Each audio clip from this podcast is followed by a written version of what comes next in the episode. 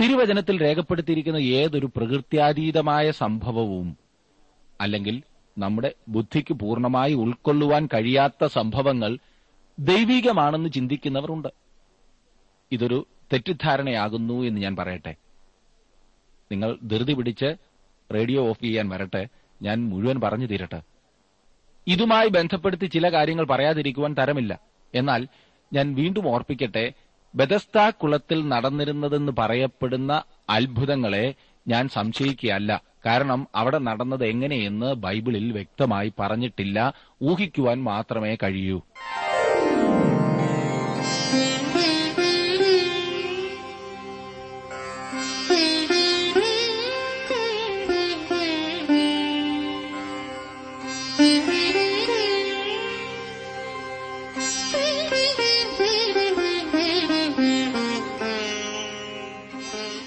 T W ആറിന്റെ വേദപഠന class ആരംഭിക്കുകയാണ്.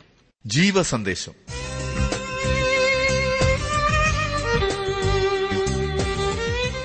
ജീവ സന്ദേശം വചന പഠന ക്ലാസ്സിലെ ഇന്നത്തെ പാഠഭാഗം വിശുദ്ധ യോഹന്നാൻ എഴുതിയ സുവിശേഷം അഞ്ചാം അധ്യായത്തിന്റെ ഒന്ന് മുതൽ ആറ് വരെയുള്ള വാക്യങ്ങൾ. പ്രാർത്ഥനയോടെ നമുക്ക് ശ്രമിക്കാം സഹോദരൻ ജോർജ് ഫിലിപ്പ് പഠനം ആരംഭിക്കുന്നു.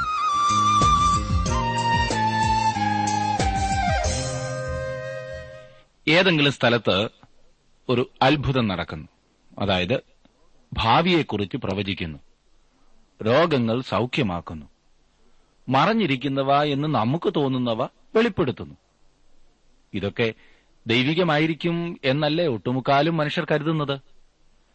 എന്നാൽ ഞാൻ പറയട്ടെ ഈ പറഞ്ഞതൊക്കെ പിശാചും ചെയ്യുന്നുണ്ട്.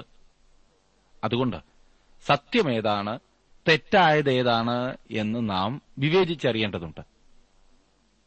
ഇന്നത്തെ നമ്മുടെ വിഷയത്തിൽ ഇങ്ങനെ ഒന്നുകൂടി അടങ്ങിയിരിക്കുന്നു. വളരെ ശ്രദ്ധിക്കണം. ദൈവവചനത്തിന്റെ അടിസ്ഥാനത്തിലല്ലാതെ ഞാൻ സംസാരിക്കുവാൻ ഇടയാകരുതേ എന്നത്ര എന്റെ പ്രാർത്ഥന. വിശുദ്ധ യോഹനാന്റെ സുവിശേഷം നാലാം അധ്യായം ഇന്നലെ നാം പഠിച്ചു കഴിഞ്ഞിരുന്നല്ലോ. ഇന്നിനിയും അഞ്ചാം അധ്യായത്തിലേക്കാണ് നാം പ്രവേശിക്കുന്നത്. ഇതിൽ അടങ്ങിയിരിക്കുന്ന അതിമഹത്തായ സത്യങ്ങൾ പ്രത്യേകം പഠിച്ചിരിക്കേണ്ടതാണ്. ബെതസ്ത കുളക്കരയിൽ കിടന്ന രോഗിയെ സൌഖ്യമാക്കുന്ന ആ മനോഹരമായ സംഭവം ഈ അഞ്ചാം അധ്യായത്തിൽ നമുക്ക് കാണുവാൻ സാധിക്കും. ഒരു വിധത്തിൽ പറഞ്ഞാൽ ഈ അതിശയ പ്രവൃത്തി ക്രിസ്തുവിന്റെ ശുശ്രൂഷയുടെ ഒരു വഴിത്തിരിവായിരുന്നു എന്ന് പറയാം.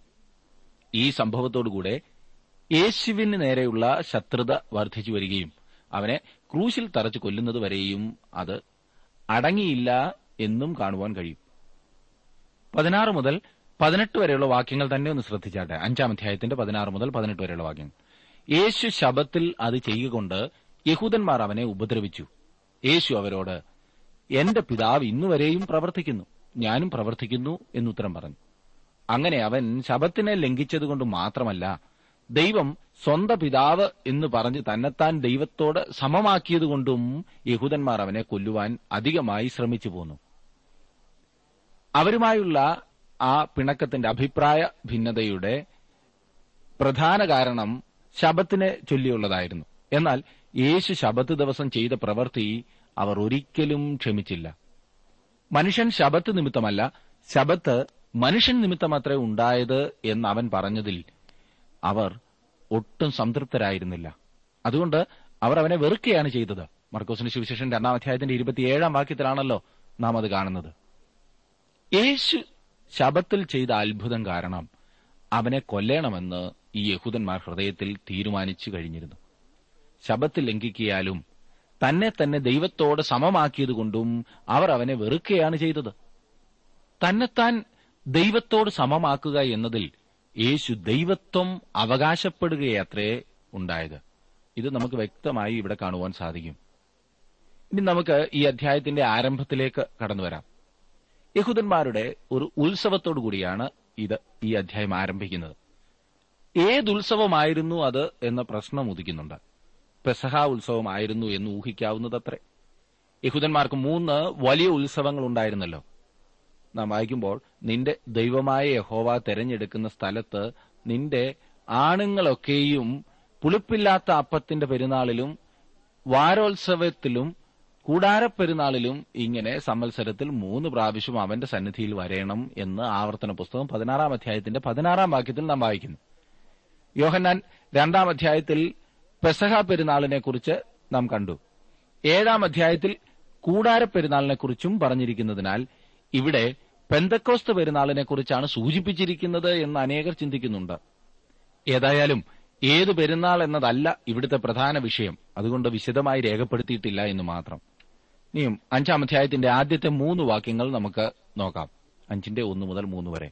അതിനുശേഷം യഹൂദന്മാരുടെ ഒരു ഉത്സവം ഉണ്ടായിട്ട് യേശു എരുശലേമിലേക്ക് പോയി. എരുശലേമിൽ ആട്ടുവാതിൽക്കൽ ബദസ്ത എന്ന എബ്രായ പേരുള്ള ഒരു കുളം ഉണ്ട്. അതിന് അഞ്ച് മണ്ഡപമുണ്ട്. അവയിൽ വ്യാധിക്കാർ കുരുടർ മുടന്തർ ക്ഷയരോഗികൾ ഇങ്ങനെ വലിയൊരു കൂട്ടം വെള്ളത്തിന്റെ ഇളക്കം കാത്തുകൊണ്ട് കിടന്നിരുന്നു. ഒരു ചന്തസ്ഥലത്തല്ല പിന്നെയോ യെരുശലേമിന്റെ ആട്ടുവാതിൽക്കലായിരുന്നു ഈ കുളമുണ്ടായിരുന്നത്. ആ കുളത്തിന്റെ പേര് ബദസ്ത എന്നായിരുന്നു. ഒലിവിന്റെ വീട് അഥവാ കരുണയുടെ ഭവനം എന്നായിരുന്നു ഈ വാക്കിന്റെ അർത്ഥം. ബദസ്ത കരുണയുടെ ഭവനം. അതിന് അഞ്ച് മണ്ഡപങ്ങൾ ഉണ്ടായിരുന്നു അവയിൽ അനേകം രോഗികൾ വ്യാധിക്കാർ ബലഹീനരായ മനുഷ്യർ അവിടെ കിടന്നിരുന്നു. നാലാം വാക്യം നോക്കിക്കേ. അവിടെ നാം വായിക്കുന്നത് അതത് സമയത്ത് ഒരു ദൂതൻ കുളത്തിലിറങ്ങി വെള്ളം കലക്കും. വെള്ളം കലങ്ങിയ ശേഷം ആദ്യം ഇറങ്ങുന്നവൻ ഏത് വ്യാധി പിടിച്ചവനായിരുന്നാലും അവന് സൗഖ്യം വരും. മൂന്നാം വാക്യത്തിലെ വെള്ളത്തിന്റെ ഇളക്കം കാത്തുകൊണ്ട് എന്നതും നാലാം വാക്യം മുഴുവനും വിശ്വസനീയമായ പല കയ്യെഴുത്തു പ്രതികളിലും കാണുന്നില്ല. അങ്ങനെ ഇല്ലാത്തതിനാലാണ് നമ്മുടെ ബൈബിളിൽ അത് ബ്രാക്കറ്റിൽ കൊടുത്തിരിക്കുന്നത്. ശ്രദ്ധിച്ചല്ലോ. പ്രകൃത്യാതീതമായ സംഭവത്തിന് പ്രകൃത്യാനുസരണയായ ഒരു വിശദീകരണം നൽകുക മാത്രമായിരിക്കണം അങ്ങനെ കൂട്ടിച്ചേർത്തതിന്റെ ഉദ്ദേശം എന്നെനിക്ക് തോന്നുന്നു. എന്ന് പറഞ്ഞാൽ ഏഴാം വാക്യത്തിൽ ഈ രോഗി പറഞ്ഞതിനെ അടിസ്ഥാനമാക്കി പിൽക്കാലത്ത് എഴുത്തുകാർ ചേർത്തതായിരിക്കാം. ഞാനിങ്ങനെ പറയുമ്പോൾ പലർക്കും ഒരു വലിയ സംശയമുണ്ടായി എന്നെനിക്കറിയാം. അതായത് ഈ ജോർജ് ഫിലിപ്പ് ഇത്രയൊക്കെ വാചകമടിച്ചിട്ടും ദൈവവചനമാകുന്ന വിശുദ്ധ ബൈബിളിന്റെ അപ്രമാദിത്വം വിശ്വസിക്കുന്നില്ല. ഇല്ലേ? എന്ന് പറഞ്ഞാൽ ബൈബിൾ തെറ്റൊന്നുമില്ലാത്തതാണെന്ന് ഞാൻ വിശ്വസിക്കുന്നില്ലെന്ന് പോലും. അങ്ങനെ ഞാൻ പറഞ്ഞില്ലല്ലോ. ദൈവവചനം തെറ്റൊന്നുമില്ലാത്തതാണെന്ന് തന്നെ ഞാൻ വിശ്വസിക്കുന്നു. അല്ലെന്ന് വരികിൽ ഞാൻ എന്തിനാണ് ഇത്ര ബുദ്ധിമുട്ടി ഈ ബൈബിൾ മുഴുവൻ പഠിപ്പിക്കുവാൻ ശ്രമിക്കുന്നു? എന്നാൽ നാം വേദപണ്ഡിതന്മാർ പറയുന്നതും കൂടി കേൾക്കേണ്ടതുണ്ടല്ലോ. അവരുടെ അഭിപ്രായം ഈ ഭാഗത്തിന്റെ ഒരു വിശദീകരണമായി ഏതെങ്കിലും ഒരു ശാസ്ത്രി പിൽക്കാലത്ത് കൂട്ടിച്ചേർത്തതാകാം ഈ വാക്യങ്ങൾ എന്നത്രേ. യോഹനാൻ അപ്പസ്തോലന്റെ വാക്കുകളല്ല ഇവ. എന്നാൽ അത് അവസരോചിതമാകുന്നു എന്ന് തന്നെയാണ് ഞാൻ കരുതുന്നത്.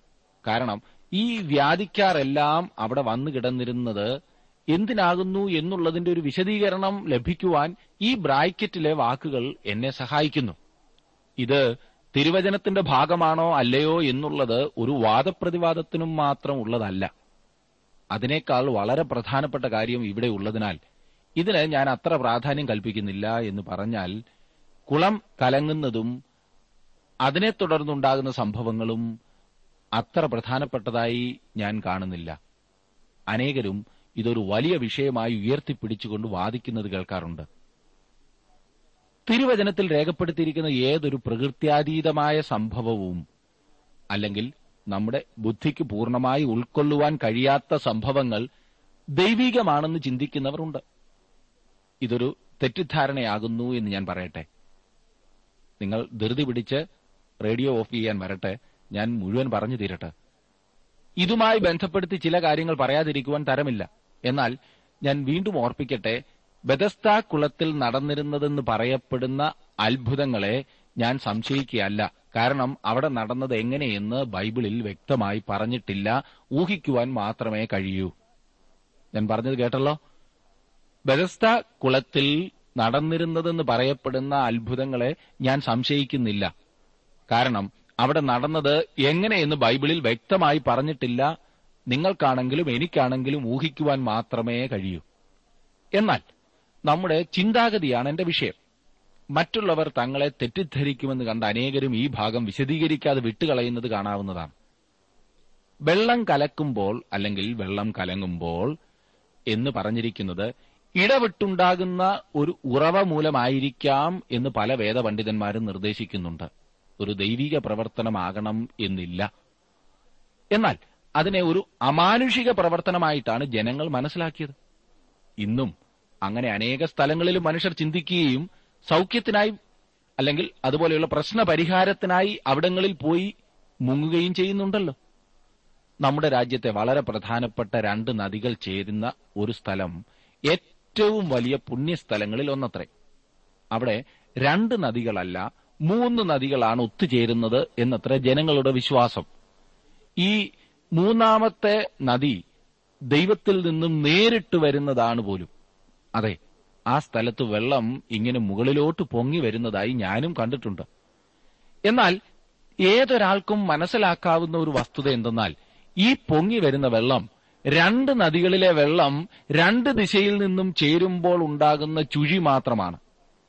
അത് മനസ്സിലാക്കുവാൻ കഴിയാതിരുന്ന കാലത്ത് മനുഷ്യൻ അതിന് അമാനുഷികമായ ഒരു വിശദീകരണം നൽകി.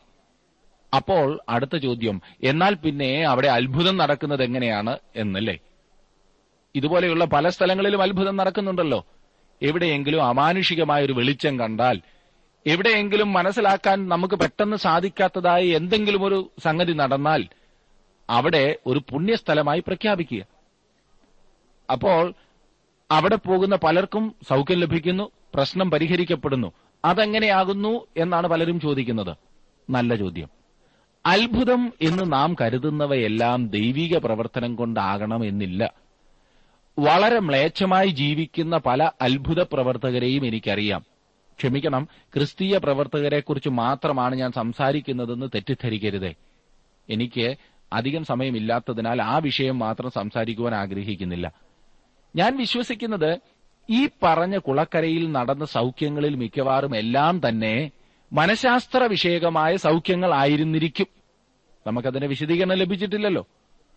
ദൈവിക പ്രവർത്തനത്തെ ഞാൻ അവഗണിക്കുകയല്ല. പിന്നെയോ എല്ലാ അത്ഭുതങ്ങളും ദൈവികമായിരിക്കും എന്ന തെറ്റിദ്ധാരണയെ ഞാൻ ചൂണ്ടിക്കാണിക്കുക മാത്രമാണ് ചെയ്യുന്നത്. അന്നത്തേതുപോലെ തന്നെ ഇന്നും ഒരു വലിയ പങ്ക് ആളുകളും തങ്ങളുടെ മനസ്സിൽ രോഗികളായി അല്ലെങ്കിൽ അജ്ഞരായി അന്ധവിശ്വാസികളായിരിക്കുന്നു. രോഗശാന്തി വരം ഉണ്ടെന്ന് അവകാശപ്പെടുന്നവരുടെ അടുത്തേക്ക് പോകുന്നവരിൽ ഒട്ടുമുക്കാലും പേർ തങ്ങൾക്ക് സൗഖ്യം ലഭിക്കുമെന്ന് വിശ്വസിക്കുന്നില്ല. അതിനേക്കാൾ വലിയ സംശയം ഇവർ വാസ്തവത്തിൽ രോഗിയായിരുന്നുവോ എന്നുള്ളതാണ്. വേറൊരു ചോദ്യം. ഇവരുടെ രോഗം എന്നേക്കുമായി സൗഖ്യമായോ? ഈ ബദസ്ത കുളക്കരയിൽ നടന്നിരുന്നതായ അത്ഭുതം. നടന്നിരുന്നു എന്ന് പറയപ്പെടുന്നതായ അത്ഭുതം ദൈവീകമാകുന്നുവോ എന്ന് ഞാൻ സംശയിക്കുന്നതിന് വേറൊരു കാരണം കൂടിയുണ്ട്. പരിമിതികളുള്ള ഒരു മനുഷ്യൻ മുപ്പത്തിയെട്ട് വർഷമായിട്ട് അവിടെയുണ്ട്. അവന് സൗഖ്യം പ്രാപിക്കുവാൻ സാധിച്ചില്ല. അപ്പോൾ അത് അനീതിയല്ലേ? ദൈവം അങ്ങനെ ചെയ്യുമോ? ഈ കുളം കലങ്ങുമ്പോൾ അതിനകത്തിറങ്ങുവാൻ സാധിക്കുന്നതായ വ്യക്തികൾ ആരോ? അവർക്ക് മാത്രമല്ല സൗഖ്യം ലഭിക്കുമോ അപ്പോൾ അങ്ങനെ ഒരു ചിന്താഗതി ദൈവികമാകുന്നത് എങ്ങനെ കാരണം അത് നീതിയാകുന്നു എന്ന് വിശ്വസിക്കുവാൻ പ്രയാസമാണ്.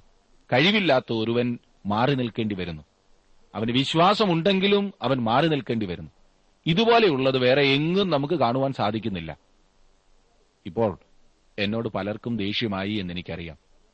എന്നാൽ എന്റെ പക്ഷം ശ്രദ്ധിച്ചാട്ടെ. ബദസ്ത കുളക്കരയിൽ യേശു അന്ന് ചെയ്തതുപോലെ തന്നെ ഇന്നും സൗഖ്യമാക്കുന്നുണ്ട്. ഞാൻ അത് അതുപോലെ വിശ്വസിക്കുന്നു. അവൻ അതിനു മതിയായവനാണ്.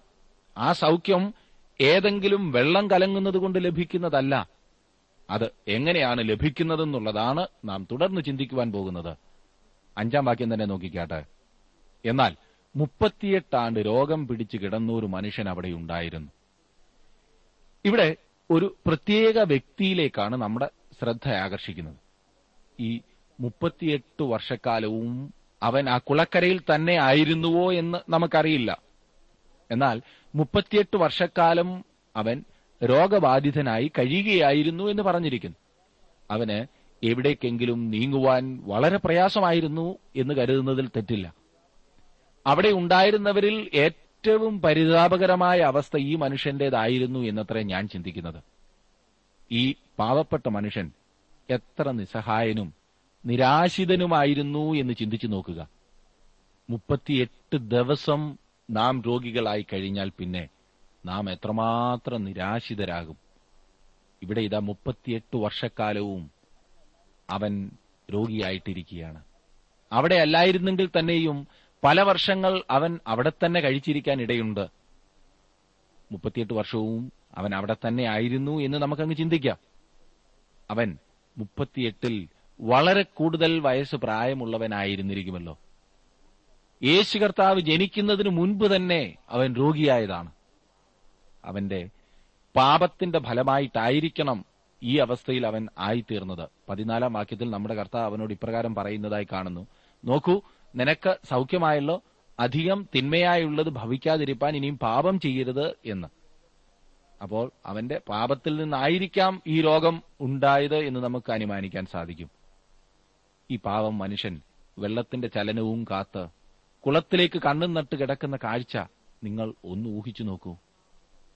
ഏത് വിധത്തിലെങ്കിലും ഒന്നാമത് വെള്ളത്തിൽ ഒന്ന് ഇറങ്ങണം എന്ന പ്രതീക്ഷയായിരുന്നു അവനുണ്ടായിരുന്നത്. എന്നാൽ ഒന്നിനു പുറകെ ഒന്നായി നിരാശയുടെ അനുഭവമാണ് അവൻ ഉണ്ടായിക്കൊണ്ടിരുന്നത്.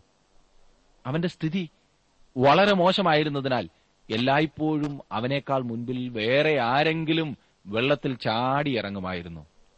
അതുകൊണ്ട് തന്നെ അവന് അവന്റെ രോഗത്തിൽ നിന്നും വിടുതൽ ലഭിച്ചിരുന്നില്ല.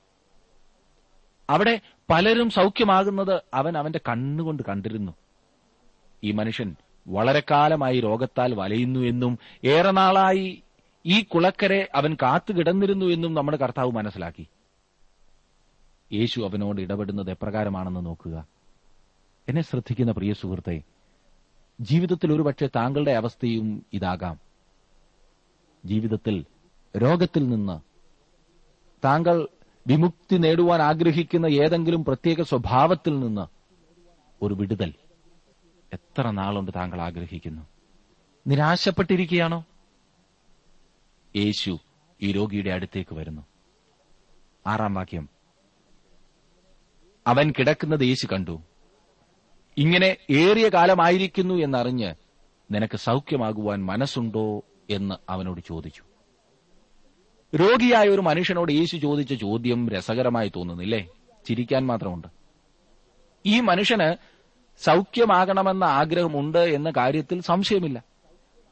എന്നാൽ രണ്ട് കാരണങ്ങളാലാണ് യേശു അവനോട് ഈ ചോദ്യം ചോദിച്ചത് എന്നത്ര ഞാൻ ചിന്തിക്കുന്നത്.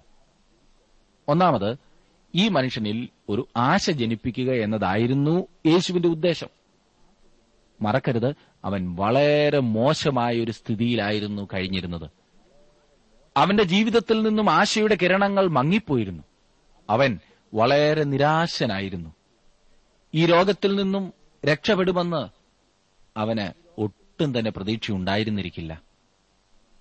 അവന്റെ ജീവിതം അത്രമാത്രം അവൻ മടുത്തു. ഞാൻ പലപ്പോഴും ചിന്തിക്കാറുണ്ട് ഇത്രമാത്രം നിരാശയുടെ ആഴത്തിലായിരുന്നിട്ടും അവൻ എന്തുകൊണ്ട് ആത്മഹത്യ ചെയ്തില്ല എന്ന്. പലപ്പോഴും അങ്ങനെയാണല്ലോ മനുഷ്യർ ചിന്തിക്കുന്നത്. ഈ മനുഷ്യൻ അങ്ങനെ ചിന്തിച്ചില്ല.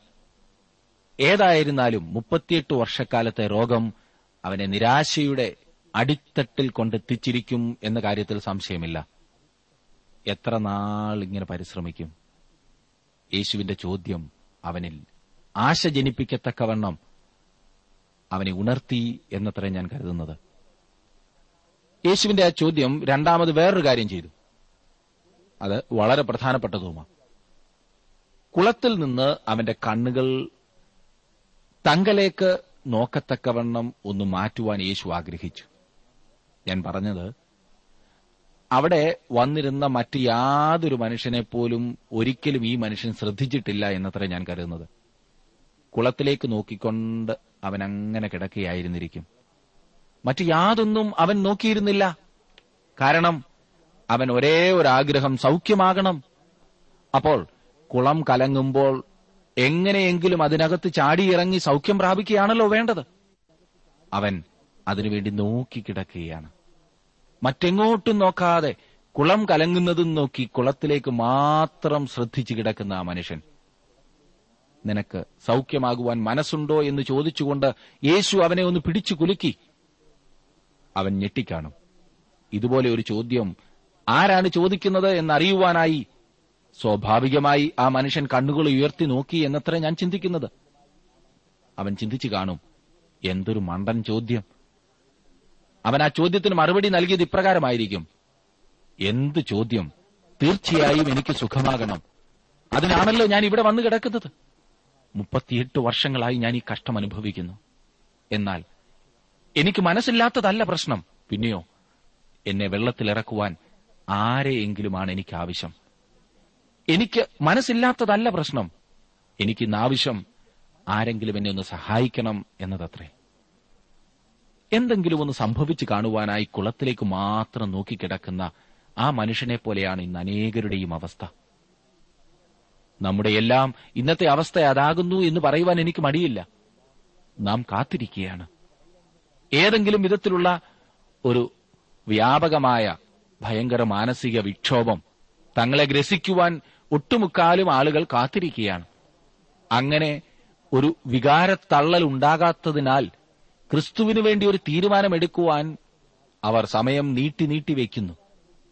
തങ്ങൾ ഒരു മാനസിക വിക്ഷോഭത്തിനായി കാത്തിരിക്കുന്നതിനാൽ ദൈവത്തെങ്കിലേക്ക് തിരിയുവാൻ മനസ്സില്ലാത്തവരായിരിക്കുന്നു.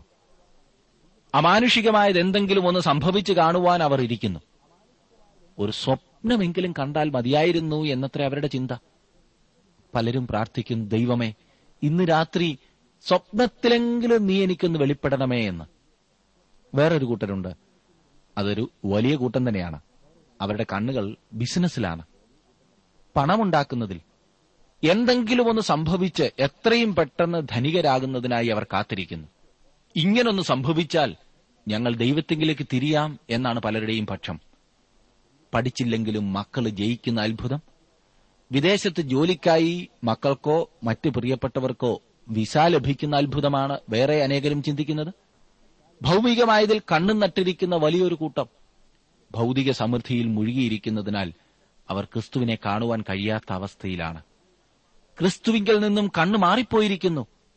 വേറെ ചിലരുണ്ട്. അവർ ചില വ്യക്തികളെ നോക്കി മാത്രമാണ് ജീവിക്കുന്നത്. ആരുടെയെങ്കിലും ഒരനുഭവം അവർ കേട്ടു അല്ലെങ്കിൽ അത് കണ്ടു. തങ്ങളുടെ ജീവിതത്തിലും അങ്ങനെ വല്ലതും സംഭവിക്കുവാൻ അവർ കാത്തിരിക്കുന്നു. തങ്ങൾ ഒരു തീരുമാനമെടുക്കുമ്പോൾ ഇന്നിന്നതുപോലൊക്കെ നടക്കണം. അങ്ങനെ നടന്നില്ല എങ്കിൽ ഞാനത് അംഗീകരിക്കുവാൻ തയ്യാറല്ല. എന്നാൽ കൈപ്പേറിയ നിരാശയിലേക്ക് അവർ താണുപോയിരിക്കുകയാണ് പലപ്പോഴും. ഈ പറഞ്ഞ മനുഷ്യരെല്ലാം അവരുടെ കണ്ണുകൾ എന്തിലേക്കെങ്കിലും ആക്കി കാത്തിരിക്കുകയാണ്.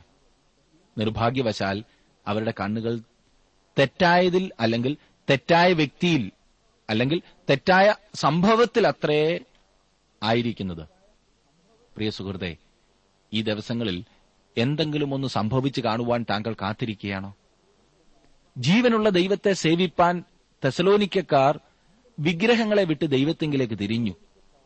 ഒന്ന് തെസലോനി ഒന്നിന്റെ ഒൻപതിൽ നാം വായിക്കുന്നു അവർ വിഗ്രഹങ്ങളെ വിട്ട് ദൈവത്തെങ്കിലേക്ക് തിരിഞ്ഞു എന്ന്. തെസലോനിക്കയിൽ ഉണ്ടായിരുന്ന വസ്തുക്കളിൽ നിന്ന് ദൃഷ്ടി മാറ്റിയിട്ട് കർത്താവായി യേശുക്രിസ്തുവിങ്കിലേക്ക് അവർ തിരിഞ്ഞു. ക്രിസ്തുവിങ്കിലേക്ക് നോക്കാത്തതാണ് താങ്കളുടെ ഇന്നത്തെ പ്രയാസം. ഇന്നത്തെ പ്രശ്നം അതാണ്. പ്രശ്നപരിഹാരം മാത്രമാകുന്നു താങ്കൾ ഇന്ന് ആഗ്രഹിക്കുന്നത്. യേശുവിനെ നോക്കുവാൻ അതായത് യേശുവിനെ അംഗീകരിക്കുവാൻ തയ്യാറാണോ? നാളുകളായി താങ്കൾ എങ്ങനെയെങ്കിലും ഒരു വിടുതൽ പ്രാപിക്കുവാൻ ആഗ്രഹിക്കുന്ന ചില സ്വഭാവങ്ങളില്ലേ? ആ കള്ളം പറച്ചിൽ അത് വിട്ടുകളയുവാൻ താങ്കൾക്ക് ആഗ്രഹമുണ്ട്. അതിൽ നിന്നൊരു വിമുക്തി താങ്കൾ ആഗ്രഹിക്കുന്നു. ആ അസൂയ മനോഭാവം. മറ്റുള്ളവരെ കുറിച്ച് ആവശ്യമില്ലാത്ത കാര്യങ്ങൾ പറഞ്ഞു വരത്തുന്ന ആ സ്വഭാവം. താങ്കളുടെ ജീവിതത്തിലെ ചില ദുർസ്വഭാവങ്ങൾ വിട്ടുകളയുവാൻ ആഗ്രഹമുണ്ട്. കൈക്കൂലി വാങ്ങുന്നത് കൈക്കൂലി കൊടുക്കുന്നത് ഇതൊക്കെ വിട്ടുകളയുവാൻ താങ്കൾക്ക് ആഗ്രഹമുണ്ട്. പക്ഷേ സാധിക്കുന്നില്ല. കാരണം എന്താണെന്നറിയാമോ? ജീവിതത്തിൽ ഇതുവരെയും നോട്ടം യേശുവിങ്കിലേക്ക് മാത്രമാക്കിയിട്ടില്ല. പ്രശ്നത്തിന് പരിഹാരം താങ്കൾ ആഗ്രഹിക്കുന്നുണ്ട്. പക്ഷേ അത് ലോകപ്രകാരമുള്ള പലതും ചെയ്തിട്ടാകുന്നു താങ്കൾ ആഗ്രഹിക്കുന്നത്. ഇന്നിടത്ത് പോയി പ്രാർത്ഥിച്ചാൽ ഇന്നാരോട് എന്റെ കാര്യങ്ങൾ പറഞ്ഞാൽ അതെ മനുഷ്യരിലാകുന്നു ഇന്നും ആശ്രയിക്കുന്നത്. സ്വന്തം പരിശ്രമം കൊണ്ട് താങ്കളുടെ പ്രത്യേക സ്വഭാവത്തിൽ നിന്ന് ഒരു വിമുക്തി താങ്കൾ ആഗ്രഹിക്കുന്നു.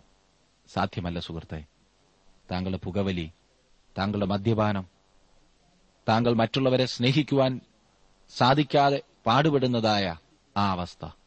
എന്തുമായിക്കൊള്ളട്ടെ? യേശു ഇന്ന് ചോദിക്കുന്നത് മകനെ മകളെ നിനക്ക് മനസ്സുണ്ടോ? വിടുതൽ പ്രാപിക്കുവാൻ നിനക്ക് മനസ്സുണ്ടോ? എങ്കിൽ നോക്കൂ എന്നെ നോക്കൂ. യേശുവിന് നമ്മോട് ഓരോരുത്തരോടും പറയുവാനുള്ളതാണ്. തന്നോട് അങ്ങനൊരു ചോദ്യം ആരെങ്കിലും ചോദിക്കുന്നത് എങ്ങനെ എന്ന അത്ഭുതത്തോടെ ഈ മനുഷ്യൻ കണ്ണുകൾ ഉയർത്തി യേശുവിനെ നോക്കി. ഹ യേശുവിനെ അവൻ കാണുന്നു. പ്രിയ സഹോദര സഹോദരി എത്ര നാളുകൾ ഇങ്ങനെ കിടന്നു കുഴയും? കണ്ണുകൾ ഉയർത്തി യേശുവിനെ നോക്കുമോ? യേശുവേ ഞാൻ പ്രശ്നപരിഹാരത്തിനായി ശ്രമിച്ചു മടുത്തു. വർഷങ്ങൾ പലതുപോയി. പാഴാക്കി. ഇന്ന് ഞാൻ അങ്ങയെ നോക്കുവാൻ നോക്കുക എന്നതുകൊണ്ട് ആശ്രയിക്കുവാൻ അങ്ങയുടെ വാക്കുകൾ അനുസരിക്കുവാൻ തയ്യാറാണ്. അവിടുന്ന് എന്ത് കൽപ്പിച്ചാലും അത് അനുസരിക്കുവാൻ ഞാൻ തയ്യാറാണ്.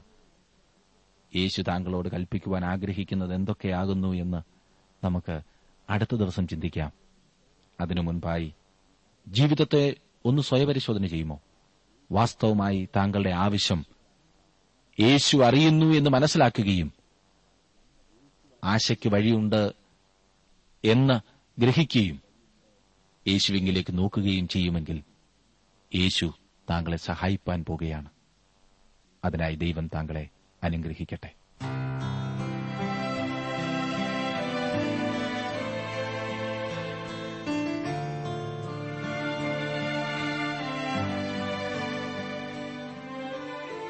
ഇന്നത്തെ ജീവസന്ദേശ പഠന ക്ലാസ്സിലൂടെ ഞങ്ങളെ ശ്രദ്ധിച്ച എല്ലാ പ്രിയ ശ്രോതാക്കളോടുമുള്ള നന്ദിയെ അറിയിക്കട്ടെ. ദൈവവചനം കൃത്യമായി ക്രമമായി പഠിക്കുവാൻ ലഭിച്ചിരിക്കുന്ന ഈ അസുലഭ അവസരം പ്രയോജനപ്പെടുത്തുകയും സ്നേഹിതരെ അതിനായി ഉത്സാഹിപ്പിക്കുകയും ചെയ്യുക. അഭിപ്രായങ്ങളും നിർദ്ദേശങ്ങളും പ്രാർത്ഥനാ വിഷയങ്ങളും ഞങ്ങളെ അറിയിക്കുക. ഈ പുസ്തകത്തിന്റെ വിഷയവിഭജനം audio C D S D card എന്നിവ ആവശ്യമെങ്കിൽ ഞങ്ങളുമായി ബന്ധപ്പെടുക. ഞങ്ങളുടെ വിലാസം ജീവസന്ദേശം പോസ്റ്റ് ബോക്സ് നമ്പർ മൂന്ന് തിരുവല്ല അഞ്ച് Keralam. Phone zero four six nine two seven zero zero two eight four. Mobile nine four four seven seven six seven three seven eight. ഞങ്ങളുടെ email address Malayalam T T V at radio eight eight two dot com. വെബ്സൈറ്റിലും ഞങ്ങളുടെ program ലഭിക്കുന്നതാണ്. ഞങ്ങളുടെ website W W W dot radio eight eight two dot com.